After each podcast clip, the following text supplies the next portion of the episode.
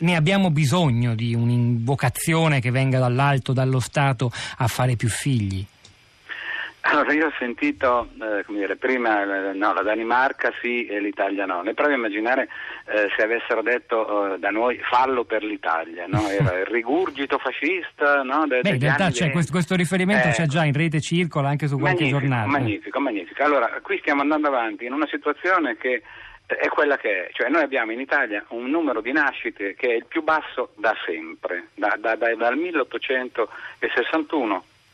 non c'è mai stato, parlo del 2015, ma il 2016 sta andando nella stessa direzione, anzi forse un pochino peggio, eh, non siamo mai stati così bassi. Allora, noi potremmo A, ignorare completamente la cosa, dire vabbè, non importa,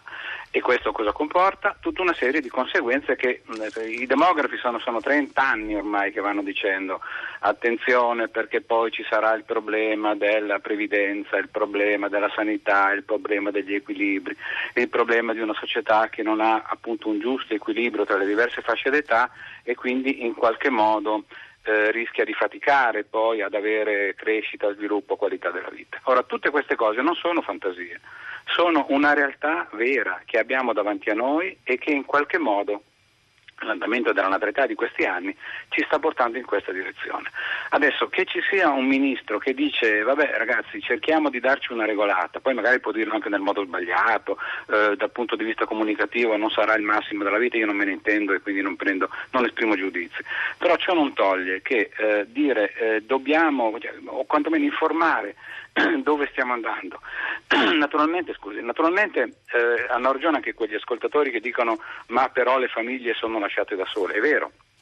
Non basta informare, bisogna anche agire e quindi è chiaro che questa doveva essere una sorta di eh, azione preliminare dalla quale puoi muovere eh, con una serie di interventi, per quanto compatibile con tutti i vincoli, le risorse e quant'altro, però una serie di interventi che eh, aiutano gli italiani che vogliono fare dei figli e che per qualche motivo non riescono, non possono, non sono in condizione di, allora tutto questo eh, doveva essere appunto la premessa per creare le condizioni perché finalmente chi vuole possa mh, accrescere la propria eh, fecondità. Ecco, a me sembra una, una linea assolutamente condivisibile e soprattutto assolutamente giustificata. Professore, lei ci ha detto eh, nessuno nega l'evidenza dell'emergenza demografica del nostro paese rispetto anche a paesi vicini come la Francia, no? però lei dice io sono un demografo, di comunicazione non mi intendo, mi astengo dal dare un giudizio su questa campagna, però è, è anche, può essere fuorviante per la comprensione del vero problema concentrarsi su eh, scelte individuali o per esempio eh, immaginare che l'emancipazione femminile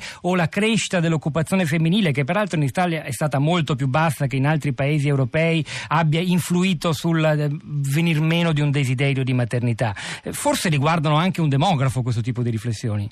Eh, sì, ma io però distinguerei, nel senso che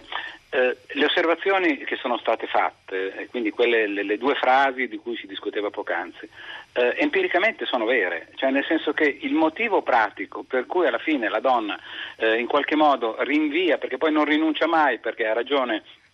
chi dice che il desiderio è molto alto, però il gioco è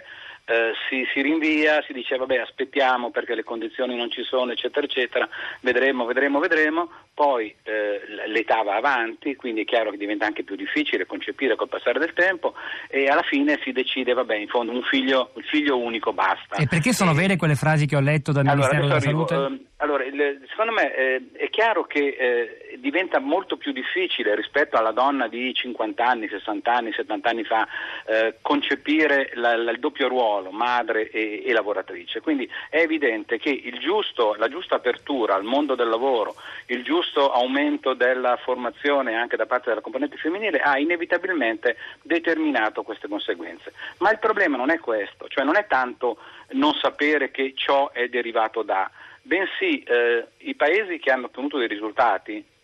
hanno, sono partiti da questa considerazione e hanno attivato una serie di iniziative che in qualche modo ammortizzassero l'elemento di difficoltà che ne, che ne, derivava e conseguentemente quindi hanno potuto rendere compatibile ad esempio maternità e lavoro. Cioè, mi faccio che la interrompo per vedere se ho capito bene. E di per sé l'occupazione femminile o un più alto livello di istruzione delle donne sono un fattore che diminuisce la natalità. Poi si, si tratta di mettere in campo dei meccanismi di compensazione.